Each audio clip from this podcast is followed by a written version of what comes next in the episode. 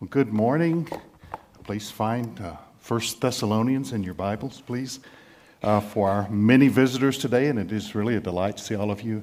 I'm not the pastor, I'm one of the elders. We are without a pastor, uh, although we have chosen one. He's in the visa process, so uh, we look forward to him coming. That is basically what I do each week, is just increase our eagerness for Mike to, to get here.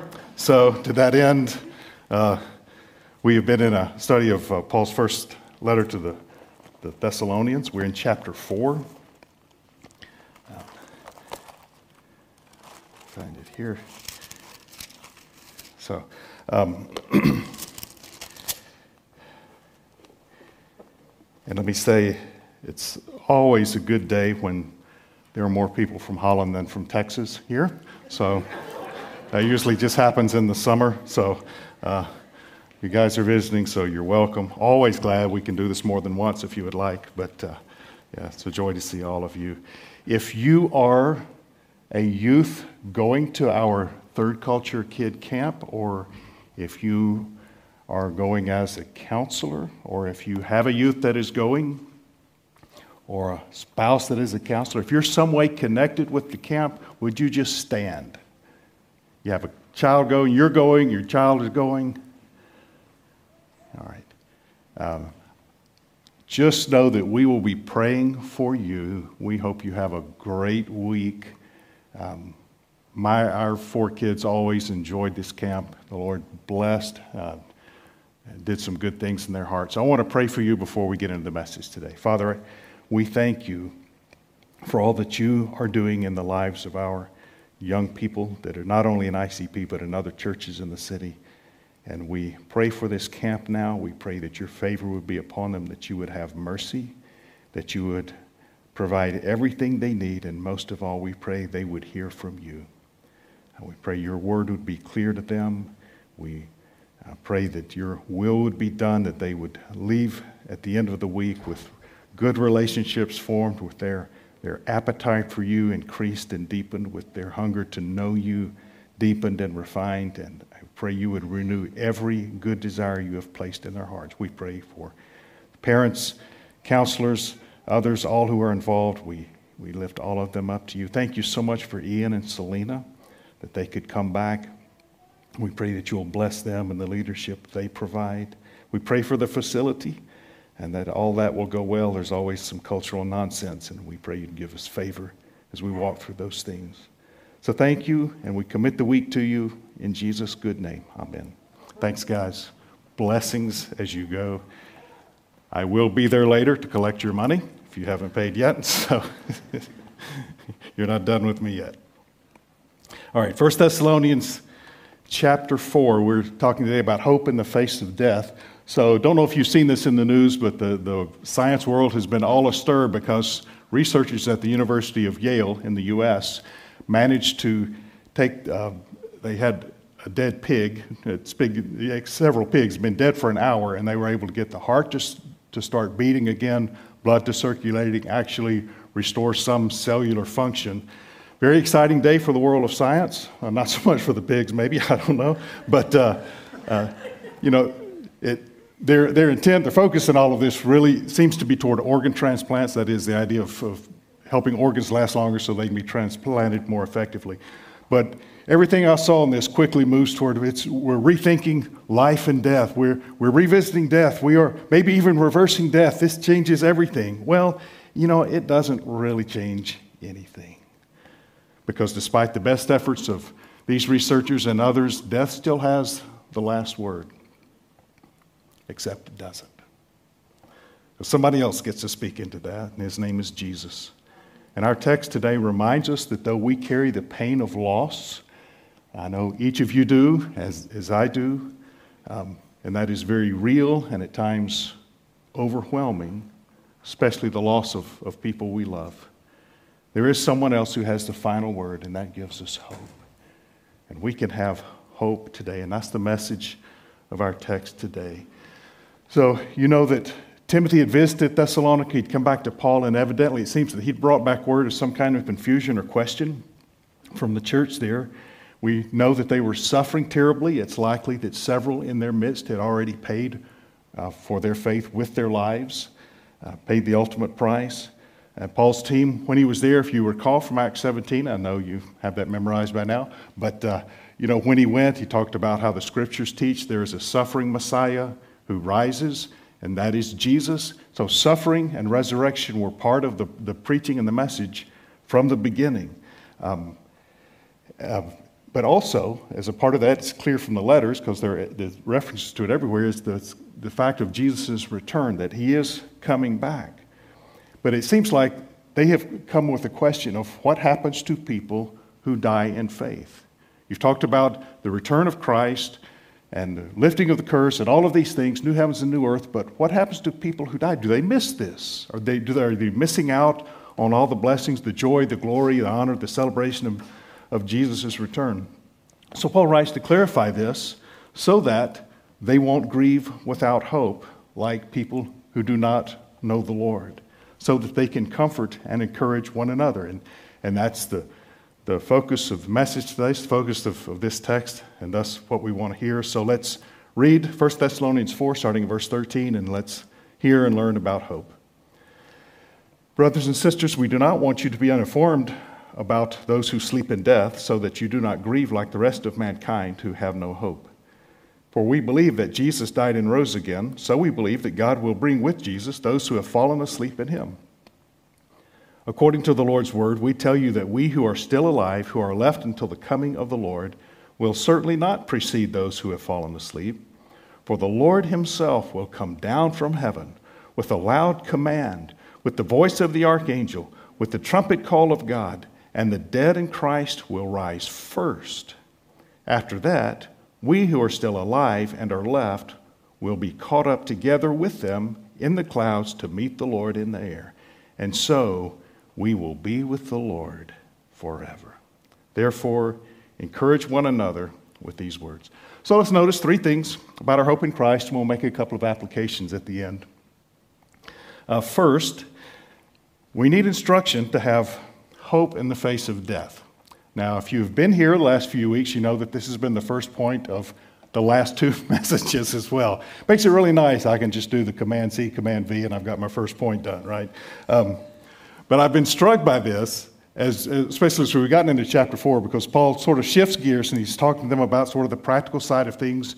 And he says, Remember when we were with you, we told you how to live pleasing to God and so he, he reminds them, for example, about uh, living ho- personal holiness and avoiding sexual immorality. And then he gets to love, starting in verse 9, and he says, You know, about love, you really don't need us to write to you anything. And then he proceeds to write and tell them uh, something else about love.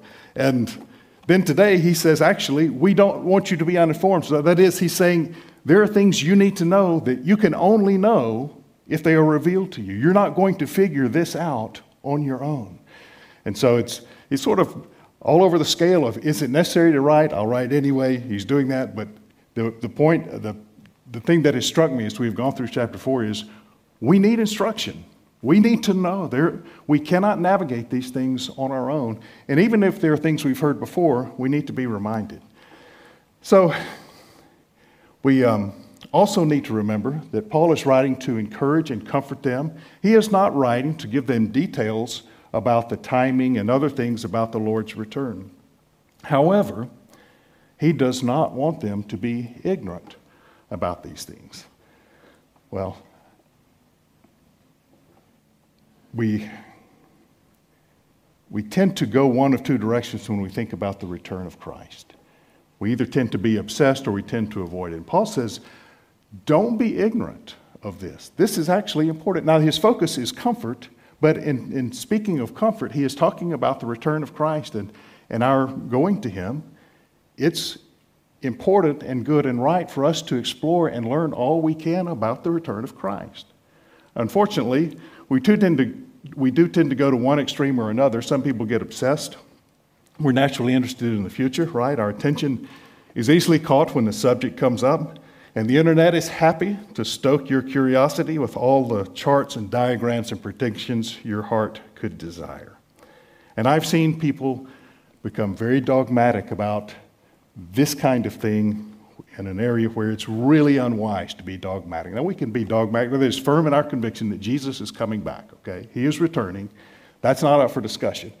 There are some other things that we just need a lot of humility when we, uh, as we approach and try to understand how these things will be. I have uh, one observation I've made as I've explored this is that prophecy is a lot easier to understand after it's been fulfilled. You know, it's just, you know, before then you're, you're trying to figure out, well, you know, this is, um, I'm sorry, you know, folks from Russia, we're glad you're here, but I, as I was reading this, I was thinking back to the 1980s, and it was the big thing was the coming Russian invasion of Israel. You know, that was what was going to happen. I heard it preached, and I thought, well, you know, then some other stuff happened. So, you know, if there is anywhere where we need humility, it is trying to understand predictive prophecy. People get obsessed about it. And on this, you may hear someone say, Now, I believe this about end times because I take the Bible literally. Okay? So the implication is if you take a different position from me, you do not take the Bible literally. So that's a hugely misleading and provocative statement. And it's unnecessarily divisive because Scripture, and these kinds of scriptures, yes, I say yes, you take the Bible literally if that means you take it how it's meant to be taken, okay? Because some, there are figures of speech, there are proverbs, there are other things, there is poetry. So when Jesus says, I am the vine, we know he's not really a vine, okay? what he is saying is, in my relationship with you, I am like a vine to branches. Okay? You, you understand what I mean? But there are people who have a forced literal uh, approach to this that leads them to areas of being dogmatic about things that, that Scriptures doesn't speak clearly to. So when you hear someone say, I take this position because I take the Bible literally, I just think it's wise to probe a bit, or you may find, as I have often found, those conversations are actually not terribly productive. So go get coffee or something. Um, the other extreme is avoidance. So we, and we avoid these things for several reasons. One is because of the people in the first group. They're obsessed and they're obnoxious. You think, I'm just sick of dealing with this every time I talk with this person. Oh, we were at some meetings last week in Spain and sitting down with a colleague, and he starts asking me about these things, and I just thought, you know, okay. I'm, I'm preaching on this Sunday, so, you know, this might be good. you might be a sermon illustration. There might be a good illustration of this. But I thought, you know, I just really don't want to get into this with you. And uh, thankfully, his interest passed pretty quickly. So it went all right. Now, maybe I'm one of these avoiders. But we tend to react against people who are obsessed and just think, I'm sick of dealing with it. And then we're told, you know, there are things we can't know, right? And those are the very things we want to know. You know, we want to know when is Jesus coming back. We want to know all these details. Uh, you know, there's there's final judgment and great white throne and the bema seat and there's the, the millennium and tribulation how, do all this, how does all this work together and some of those things are not central to the message and scripture tells us everything we need to know but it doesn't tell us sometimes everything we want to know so we think well why bother because that's what i'm really interested in that may speak to a heart issue. And we also know that while the return of Christ is core to our faith, has been since the beginning, the events surrounding his return are not exactly core to our faith. We have latitude to disagree where we might draw different interpretations of Scripture. So we think, well, if these things aren't central, why bother to deal with these things that are so hard to understand anyway? And then, of course, we find ourselves in the book of Revelation, and you start seeing, you know, crowns and stars and dragons and heads and tails and seven heads and ten horns, and you just think, what in the world is going on? I Think, forget it. It's like the one book in the Bible that promises a blessing to the, to the people who read it, and people don't get past the first chapter. this is just too dreamlike. So, um, but somewhere between obsession and avoidance, there's a healthy balance. It is good for us to think on this. It is good for us to study. It's good for us to explore. I would urge you to form your convictions slowly, especially on the things that are not central. But it's okay. You know, study it, pursue it, read, learn. It's good. So, as so because of that, then let's look at the rest of this passage and see what we can in fact learn about how the return of Jesus gives us hope and comfort. So, second point in this, we can have hope in the face of death because Jesus has risen. That's in verse 14. We believe that Jesus died and rose again. And so we believe that God will bring with Jesus those who have fallen asleep in him. So Paul says, We believe Jesus died and rose again. Interesting that this is not typical wording for Paul. Now, he talks about Jesus' death and resurrection quite often, but the wording, some of the words are just not the typical words he uses. He starts that with this phrase, we believe, which leads you to think this is, he is actually using a creed, some kind of belief statement that did not originate with him, something that he learned as he worships, that he is taught, something that he confesses, something that he shares. So this is not just Paul speaking, this is Paul actually expressing a faith that is a part of the Christian faith from the very beginning. And then notice we can't separate these two events the, the return, the resurrection of Jesus and the return. I realize there's a bit of irony because they are, in fact, separated by at least 2,000 years, right? But what I'm saying is we can't, they may be separated chronologically, but logically they belong together. They are, they are one thing. This is all part of the grand story of redemption. And so, you know, we live between the times, we've had the taste, but the second, the return, is guaranteed by the first because Jesus rose again. And, it's clear when, and don't, don't misunderstand Paul, he's not saying if we believe Jesus died and rose again, then we believe he'll come, as if his return is somehow dependent on our believing it. He is going to come. He rose, whether you believe it or not. He rose from the dead. He will return, whether you believe that happens or not. You know, some people just do away with the return of Christ because they don't want to face the judgment that goes along with it. It's like people who soften the doctrine of hell. You know, the observation is if a person starts trying to air condition hell, he's getting ready to move in, you know? So Okay, you think about that one. Um, if you're diminishing the force of judgment, it sounds like you're a candidate for it. That's restated. And still got no reaction. But that's okay. I'm secure. So it's all good. So, um, so let's think about resurrection. By his resurrection, Jesus overcame death. Okay, never to die again. But Paul goes further. He not only, Jesus overcame death not only for himself, he conquered death not only for himself, but for all of us who will believe in him. So he does not desert us in the hour of death, and he promises, he guarantees he will bring us with him when he comes, whether we are alive or dead. Paul says Jesus' return is as certain as his resurrection. It is the guarantee that everyone will be raised it is the promise that death does not get the last word, not for our loved ones and not for us.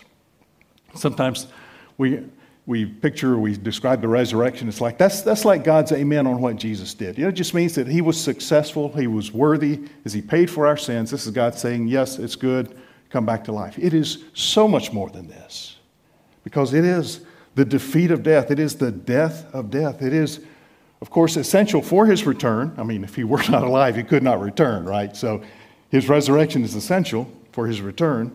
It is essential for our hope. It's not the icing on the cake, it's, it's essential to our faith, our hope, our love. He is alive. That changes everything. Now, you may be here today um, and you have trouble believing in the resurrection. I've had people say, you know, I really like Jesus. I like what he teaches. I'd like to follow. I want to follow. I want to follow his example. I just can't believe in the resurrection. Is that okay?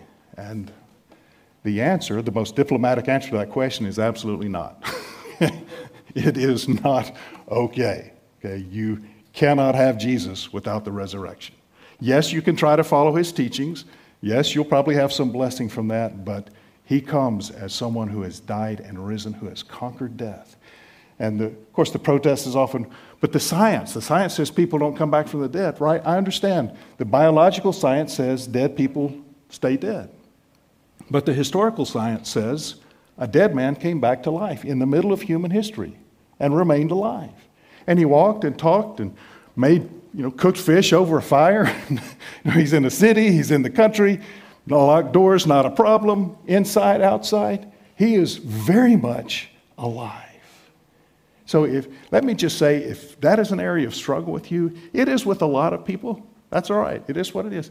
Explore it. If you have an open mind, explore it for yourself. I am confident if you explore this subject with an open mind, you will be convinced, as many, many people have, that Jesus is in fact alive, that he did rise from the dead, and that, in fact, changes everything. Because if he didn't rise from the dead, then nothing he said or did matters. But if he did rise from the dead, everything he said and did matters. And it matters immensely and it matters eternally. So, one thing the resurrection tells us God will bring with Jesus all those who have fallen asleep in him. So, if we believe one, we have to believe with the other. It also tells us death is not the end. Death doesn't have the last word, not for us, not for those we love. So, this is a good place to consider what Paul means by this phrase, uh, by his, the, the term he uses for the dead. That he calls them those who sleep. Um, I am not talking about those of you who have already passed into that uh, glorious land of sleep this morning. Sorry, like a joke, but not funny. All right, so, but, but some see this phrase by Paul, and they say, okay, what that means is that when people die and they're, they're like in heaven, but they're not really aware of what's going on. That's formally, technically called soul sleep. But that really is not what he means by that. He is describing death. It's a, it's a softer term for death, okay? You know, um, I don't know how it is in your countries, and your languages. In southern U.S., we say they passed. They passed.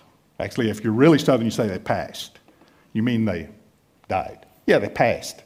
it's like that. You know, southerners, we had like four vowels and, and everything. So that's what we do. That's what we say. Because, I mean, you want to just say somebody died?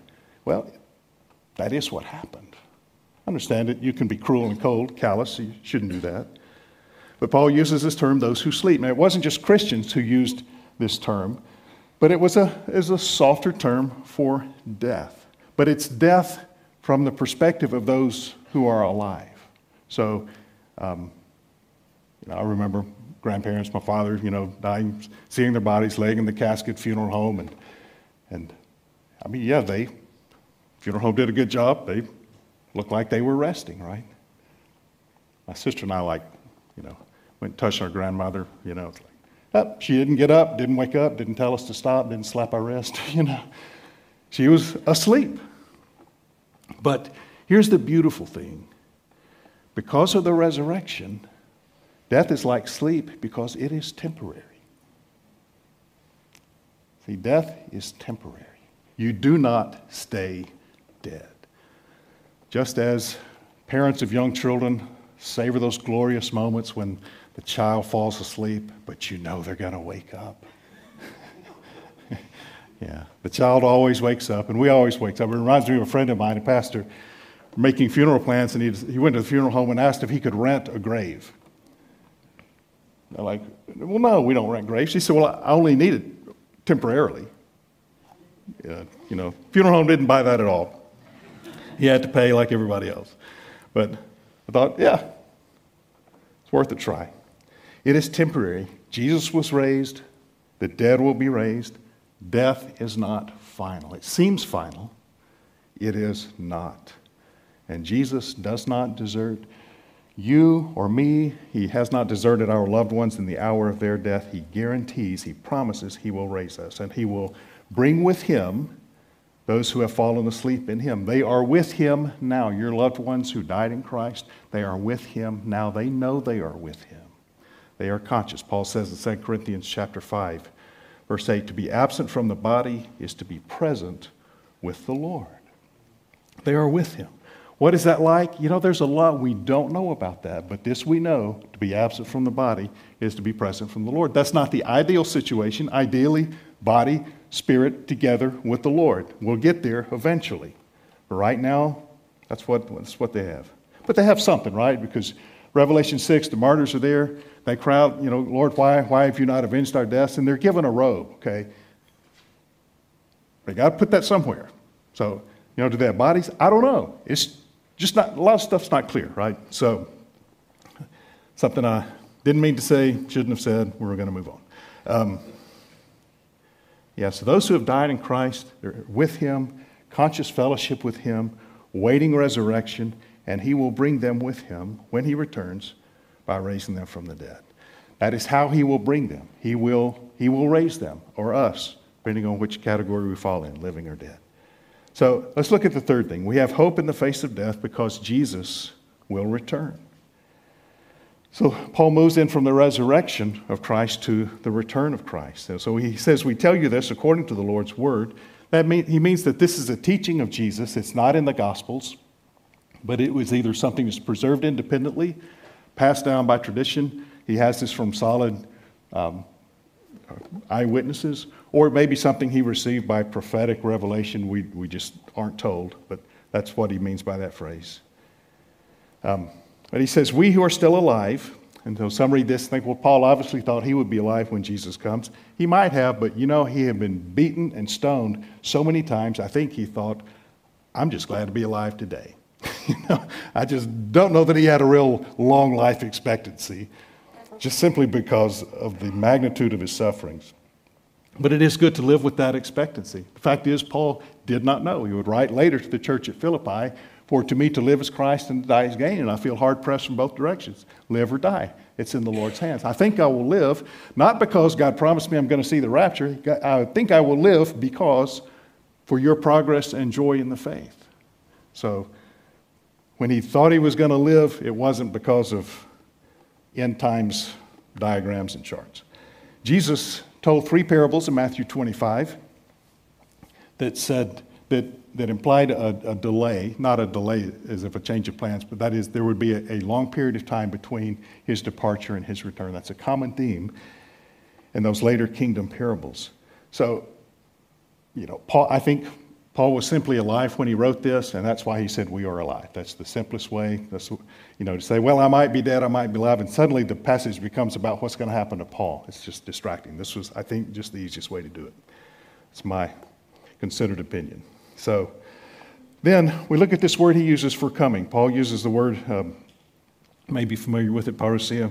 Um, it's often used for the official visit of a dignitary or, or sovereign king, emperor along with all the celebrations that, that go with it. So it's a, a glorious, open, public thing. So, to the Thessalonians' question, then he is emphatic the dead don't miss out on anything. The living will not precede the dead. In fact, the dead get a little bit of a head start on the living. So he says here three things that'll happen with the coming of the Lord. First, the Lord will descend. Okay? He will descend from heaven, he will come down from heaven. This is in fulfillment of the promise spoken by the angels in Acts chapter 1, Acts chapter 1, verse 9. After he had said this, after Jesus had said this, he was taken up from before their very eyes, and a cloud hid them, hid him from their sight. They were looking intently up into the sky as he was going, when suddenly two men dressed in white stood beside them.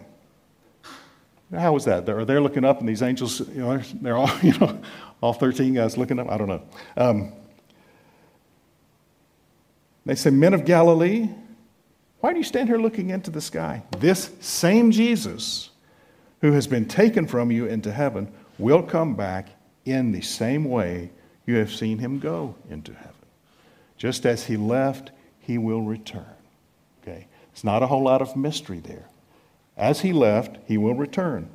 We can, that's what we can expect. Now, with his appearance, his descent from heaven, uh, Paul mentions three things, three things that actually they're sounds, three sounds that will be really hard to ignore, okay? First, there is a loud command. Uh, now, this could also mean a shout. Uh, so, this could mean the, the shout of, of God's people as they see Jesus, the, the shout of joy and of triumph. We'll see a verse about that in a minute. Um, it could also be the command of the Father, because I think there's only one person that Jesus would obey with a loud command, that would be the Father. But I wonder if this could be Jesus issuing the command as he descends and giving the command for the dead to rise. Much like he did with Lazarus, right? We saw this a few weeks ago. You know, he stood before the tomb of Lazarus and he called out, Lazarus, come forth. You remember? Lazarus didn't say, No, I'm mad at you because you let me die. He came out, right? He came out. And bound, head and foot, you know, interesting. But if Jesus had not said, Lazarus, come forth, if he had just said, Come forth, everybody would have risen. he said, Just Lazarus for now. The rest of you, stay put. Okay, I'll get to you later. So I think maybe, I, I don't know. After it happens, we'll know, right? Prophecy is a lot easier to understand after it's fulfilled. I wonder if this is not Jesus coming from heaven and commanding the dead to live. It's beautiful, it's amazing. He does this. He's the king, he's conquered death. He has the authority and the power to do that very thing with his word. Everybody out. That'll be an amazing thing to see. And then there is the voice of the archangel. Jesus mentions angels in connection with this event. We'll see something about that in a minute. Then there's the trumpet of God. Trumpets were used for military action to announce the arrival of a ruler, to, to herald that arrival, that event, also in connection with some of Israel's feasts. So all of these sounds appear elsewhere in Scripture, other places in different combinations. So I want to read you just, uh, I think I've got four here that I find just fascinating and I, I think help us understand. So first is in Exodus 19. This is when Israel has, has left Egypt. They are at Sinai. They're preparing to receive the law.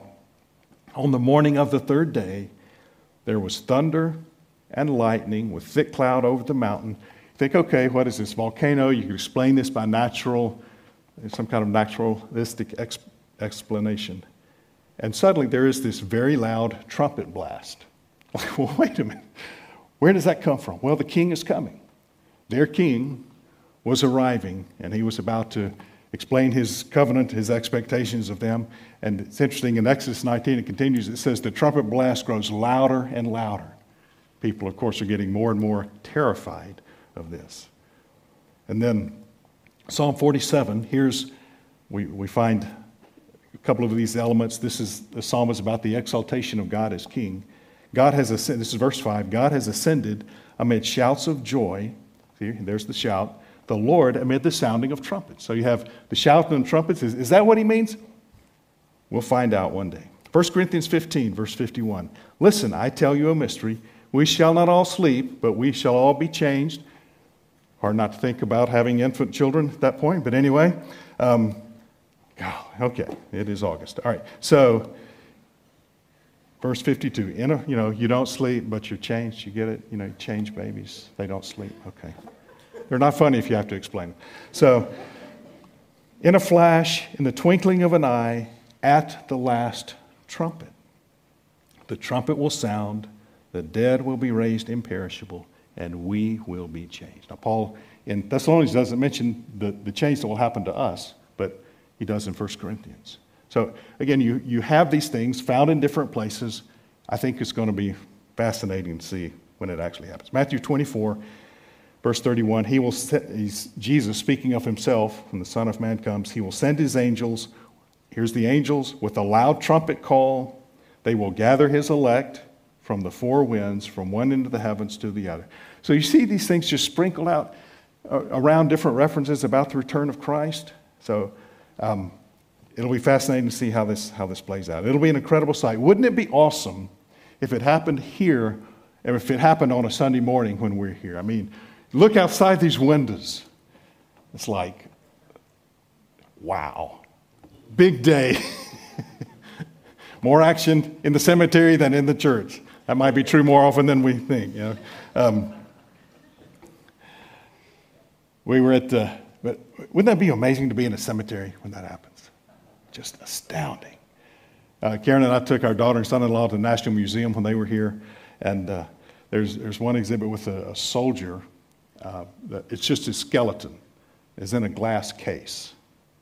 And, so, and poor guy missing a knee, and of course, skin and bones, and everything else. But um, I thought, well, knee replacement didn't work out very well, did it? But, you know, they were basically showing how things were buried with people in, in the, this centuries old, okay? I thought, yeah, my mind goes to places like this. I think, what if it happens? What, what are you going to do, man? You know? Are you going to be beating on the glass trying to get out? You know, like what is that going to look like? You know, my family's just like, come on, let's go. You know, uh, I think it really, you know, this is this is the thing. But I mean, you know, Revelation says the seal give up their dead. You know, I, I don't think there's going to be any trouble with a with a glass case. But won't that be interesting? If you're there, it makes you want to go to the National Museum. By the way, go. It's amazing. The first time we've been since they renovated it. But let's stick to resurrection. Free ad for the National Museum. Okay. So, first, Jesus will descend from heaven. He will come down from heaven with a loud command, I believe, commanding the dead to rise. The archangels, angels are involved in this. There's um, um, loud command, voice the archangel, and the trumpet. Yeah, okay. Then the second thing that'll happen the dead in Christ will rise. Okay. We've just gone over that, National Museum. Third, those who are alive will be taken up together with the freshly resurrected, and everyone will meet the Lord in the air. Now, the word that's used for the meeting is the word used for a delegation that would go outside of a city when a dignitary, king, emperor was coming. They would go outside of the city, welcome him, and escort him back in with all the celebration, pomp, and circumstance. But this raises all kinds of questions, right? How do we meet in the air?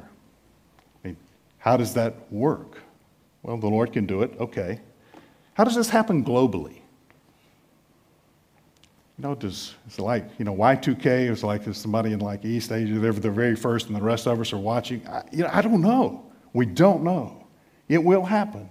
Every eye will see him. But we don't know exactly the details of how it will happen. And then have you noticed this? Paul leaves us literally hanging in the air. I mean, he says, you know, the dead in Christ will rise, the rest of us you know, we'll be caught up together, we'll meet the Lord in there, and we'll all we'll be with the Lord forever. Well, do we come back? I mean, the, the, the meeting word says we come back. So do we go out or we bring you back into the city? He doesn't say. Because it doesn't have to mean that. Are you taking us on to heaven? He doesn't say. We're just there. Now, I don't think we really stay in the air. I think something happens, but this reminds us Paul's point is not to give us details about end times, he is to point us to comfort and hope because the, the main point in all that he is saying, what he is moving toward, is this we will be with the Lord forever. We will be together and we will be with the Lord. And that is what matters. That is what gives us comfort and hope. This is Jesus' promise in John 14 and verse 3. He says, If I go and prepare a place for you, I will come back and take you to be with me where I am, that you may also be where I am. He wants that. He wants you and me to be with him. You know, I take a good look in the mirror and I think, why? You know, I'm just a big, broken loser. And yet, He delights in us and He wants us. That is not only His promise, it is His prayer. John 17, Father, I want those you have given me to be with me where I am and to see my glory, the glory you have given me, because you loved me before the creation of the world. It is astounding.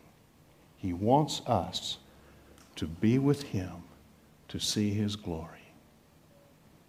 It's like so much of what he gives us in this life, and he says, I have something else to show you. One day you will be with me and you will see me and my glory. Maybe, you know, Peter, James, and John get a little image of that in the transfiguration when he's just transfigured before them. But we will see this. He, he delights in us and wants us to be with him. It is amazing. It really is. And to, to see his glory, to enjoy it, to savor it. So, this brings us to a bit of application. There's really two things, takeaways. They're both very clear in the text. First, we don't grieve like the world grieves. Okay, that's back up at the beginning. Paul's, that's given, he gave us his stated purpose. So let's be clear. We're not told, Paul doesn't say don't grieve. We have a great example, Acts chapter 8 and verse 2, after the martyrdom of Stephen, to which Paul had given a hearty assent. It says this Godly men buried Stephen and mourned deeply for him. See that? Godly men mourned deeply and buried Stephen. They didn't just say, well, you know, it's what Jesus said would happen, so, you know, I mean, gosh, he's going to have a lot of kids named after him. That's cool, you know. But It's like, no, they, they mourned. They buried him. They gave him a funeral. They wept loudly. Some translations say they, they wept loudly for him. This was hard for them. It was hard, but it wasn't hopeless. And that's the way grief is, right? If you have lost loved ones, if you've buried a relative, you've buried a parent, a sibling, a child, it's hard. It is, it seems unbearable. So this doesn't mean we don't grieve. Doesn't mean we grieve less, but we grieve differently. Our grief is real, it's painful. You can't just turn it on and off. I find those things uh, creep up on me. You know, I know that I'm dealing with sorrow, and most of the time I'm fine, and then something will happen. There'll be some memory or thing that'll just trigger things, and, and I'll feel that, that wave of sadness. I know um, my, I mean, that, you know, I have this tortured history with death, I guess. You know, my dad died when I was young. My, my mother's remarried twice. Both of those men have died. And uh, uncles, cousins, high school. I mean, my kids look at my high school pictures and think, well, how did this one die? You know, they just, I don't know. It wasn't a violent school, it's just the way it worked. But, um, I mean, some murdered, some, you know, fighting. It's great. Everybody should grow up in Louisiana. So, um, but like, I remember at my, uh, my mom's husband died in 2016. He was, uh, had been a general in the U.S. Army. And um, in, military funerals in the U.S., they, they have this very precise folding of the flag and they present it either to the widow. See, I've got to get choked up on this because I didn't expect it then. I wasn't expecting it today. If they present the flag to either the widow or the son. When my dad died, they did that. And I gave this flag to him, and I was an utter mess. I was 11, had no idea what was going on. And you know, it's like I don't think about that often. And then here comes this other general, and he kneels in front of my mother and he's saying what a good man her husband had been and what this man had meant to him. And, and man, it was, I was totally unprepared for that. So grief does that, okay? And you kind of just have to let it happen. And uh, try not to make a idiot of yourself and cry in, a bunch of, in front of a bunch of strangers. so, um, that's okay. Even in the midst of this, so we still grieve. It's still hard. It seems unbearable, but it is not hopeless. And my prayer as I feel grief, as I walk with friends who experience this, is that hope will overtake grief in time. It rarely happens quickly, right? A couple of weeks ago, we were in Serbia meeting with some colleagues, and and we got word that the daughter of, of uh, another of a friend of many of us, a former colleague, uh, had passed away due to cancer. She was 32. You know, we knew her. That you just don't, you just shouldn't die at 32, you know. And m- many of us at that meeting knew the family, knew the girl, the young lady. It was hard, right? Hard for her parents.